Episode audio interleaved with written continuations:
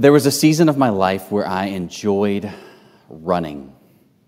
But the longer I ran, the more I would notice that my neck and my upper back, they would start to slowly but surely get so tight that I could not turn my left, my head to look left. It just would get stuck. And so it became too, too hard, too tight, too difficult to run. So I go to a physical therapist.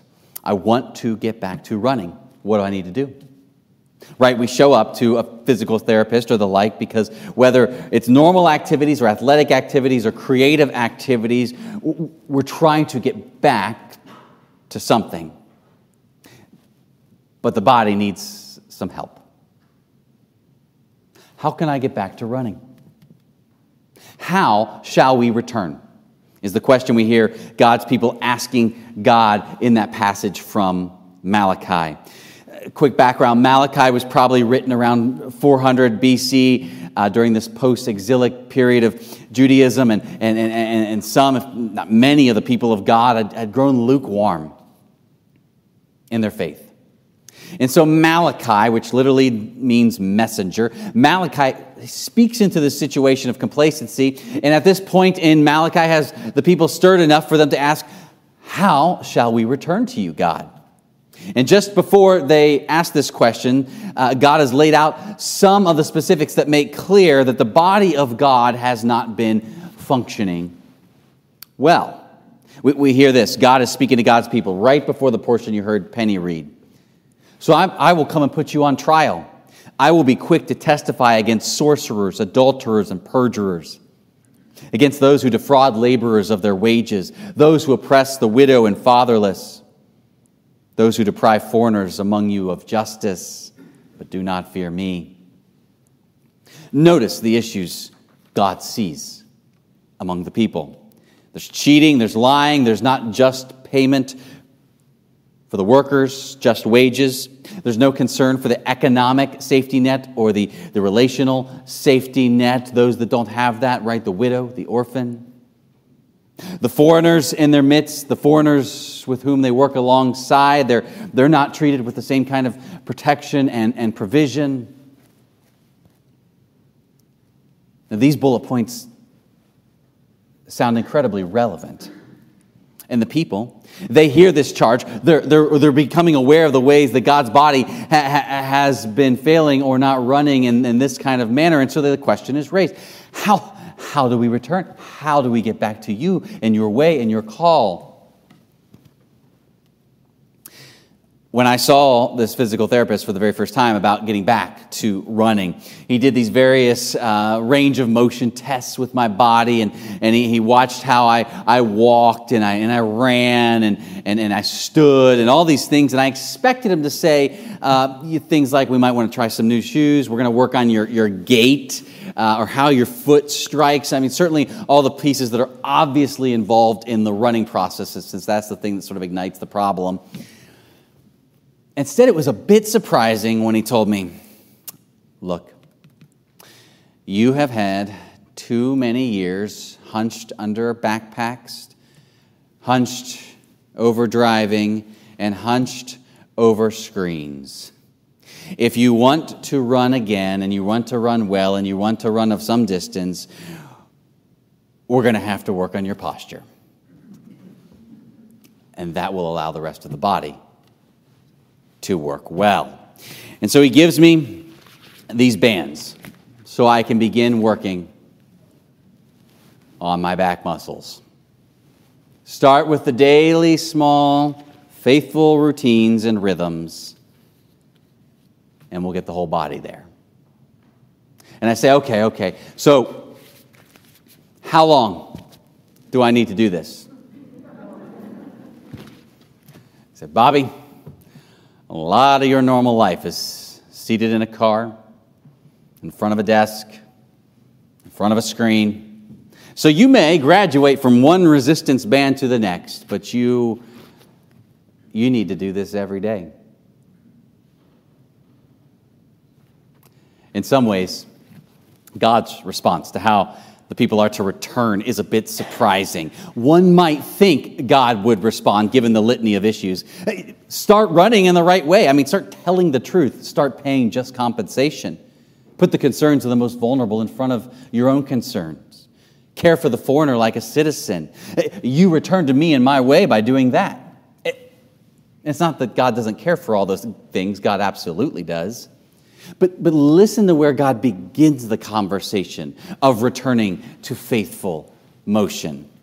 God declares, next line after being asked, How shall we return? Will a mere mortal rob God? Yet you rob me. You are robbing me of your tithe, tithes and offerings. Bring the whole tithe into the storehouse. When God talks about coming back, he starts with money. It's perhaps no accident when we think about Jesus. He arrives on the scene, and his very first word is repent, turn around, come back. And then he talks actually a good bit about money in those three years. quick historical background to Malachi here. Uh, in that time, there were, there were three tithes, 10% giving collected in the time. There was the annual tithe that was given, sort of the first fruits of your crops and the best of your livestock, that was given to the priests and the Levites, the religious folks. That's what sustained them, that's how they lived. There was another annual tithe for an annual feast. And then there was a tithe collected about every three years so that there was a pool of funds to care for the poor, the orphans, the widows. So, so the actual sort of income percentage given for tithes was, was really closer to 23% than, than 10% in that time. Bottom line, the idea of tithing is built into the DNA of, of God's law. There's this ongoing, sort of regular exercise that's fundamental to how well they run. And so there it is money. Of all things, to start this conversation about returning. Now, we could, before we consider why that might be, I do think some of us are wondering does this concept hold any water in our day? I mean, that's fine and good. God, through the Old Testament prophets, spoke about tithing, and, and, but Jesus never said a word about this and, and, or any amount, quite frankly, that we are to give. In fact, having some sort of 10% standard is, is rather dangerously legalistic. You know, those who make it are righteous, those who don't are unrighteous. It sort of sets up a works righteousness thing that's absolutely antithetical to the grace of Jesus Christ that we respond freely to. 100% true.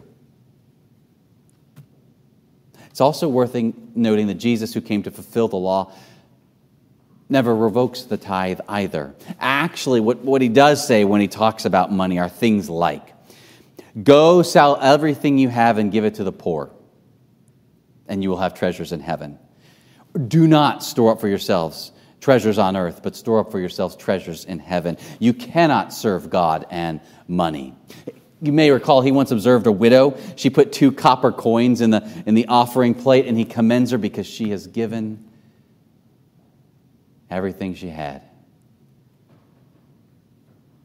One Christian theologian puts the, the practical implications of Jesus' teachings as they relate to the tithe this way he says maybe tithing is, is not a ceiling for giving, but a floor.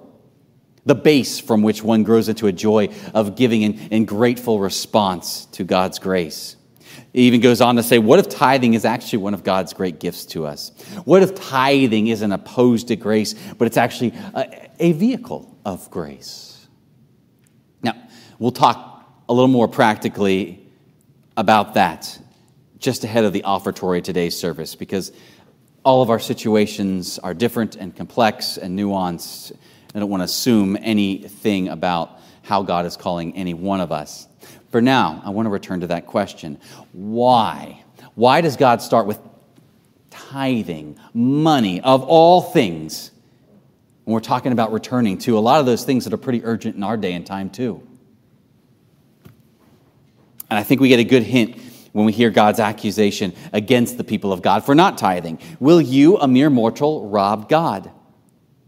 Yet you rob me. You're robbing me of your tithes and offerings. Which is to say, the people's financial resources are not actually their financial resources.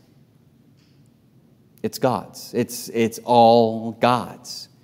And it's sort of one thing to, to, to say that, it's another thing to let that truth take very tangible, actual form. Uh, one of the gifts of tithing, one of the gifts actually of offering our financial resources to God and the things of God's kingdom. One of the gifts is that in making that offering, it declares our recognition that, that everything we have is actually God's. It's all a gift. Our first breath, everything we have, everything we are given, it gift, gift, gift, gift. And that recognition that it's grace all the way down, that's the foundation for all the rest of it. Bring the whole tithe into the storehouse. Start with this most fundamental exercise of generosity, recognizing it's all a gift. And it's amazing to hear what God says will happen when, when a people lean in with this kind of gratitude to the grace they've known. As we begin to do this exercise of generosity, it does truly have a way of affecting the whole body.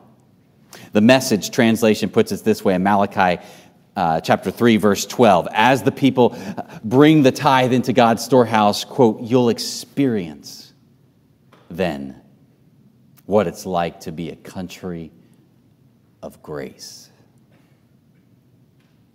There is something about opening our financial resources, this space that is often for many of us fraught with anxiety, fraught with a desire to find time and again some measure of security. A space that, is sometimes fraught with this odd mix of, of, of shame and pride and, and, and, and fear. There is something about offering that in gratitude to God and in showing forth a, a measure of renewed trust to God that has a way of affecting the whole body. From tithe to a country of grace. That's the trajectory Malachi paints. Or, or as Jesus puts it, where your treasure is, there your heart is also. What you do with your money is the story of your heart, right? And so, by implication, open your treasure unto the things of God in God's kingdom and see if the whole heart, the whole essence of what you're about, the whole way that you move, see if it isn't all lifted into a new grace. Work the back muscles and see if the run isn't also freed. And running. Running, it should be noted, is definitely God's goal for us. Do, do you remember the, the story of the prodigal son in Luke chapter 15? Runs away, takes all the inheritance, spends it on dissolute living out in the faraway land, shamed the family name, made himself a foreigner to the family.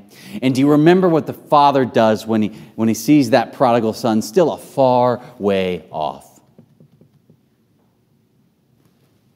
he runs. It is a full on motion of grace. Undeserved, abounding love becomes then tangibly manifest when the Father embraces the Son, gives the Son a new robe, his ring, sandals, kills the fatted calf to throw a celebration party. Grace, from first to last, is God's motion towards us in Christ Jesus. In fact, do you know how God, God's prophecy in the book of Malachi begins?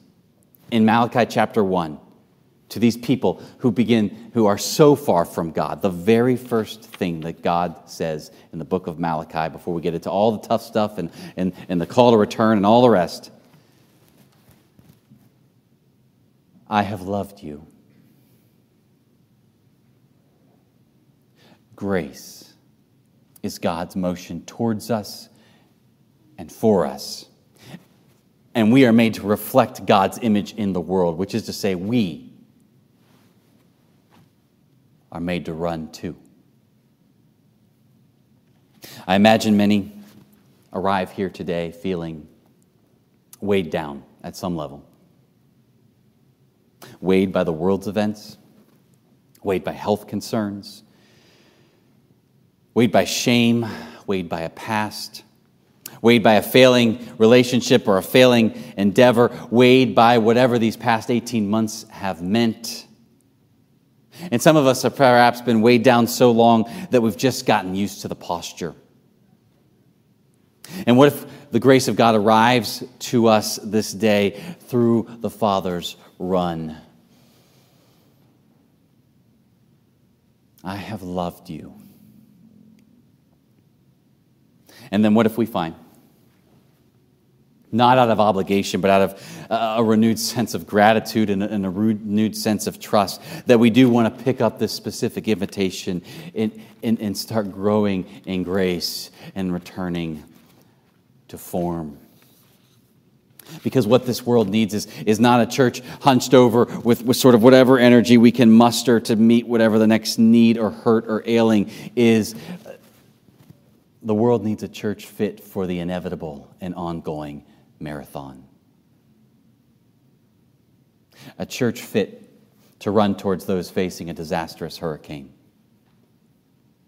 A church fit for those who are now refugees a church fit to go towards those who cannot find a living wage, a church fit to run towards those broken by loss or by lies or by their own failings. The world needs a church giving grace, trusting grace, most fundamentally, running on grace. I have loved you. Shall we grow into a country of grace? Amen.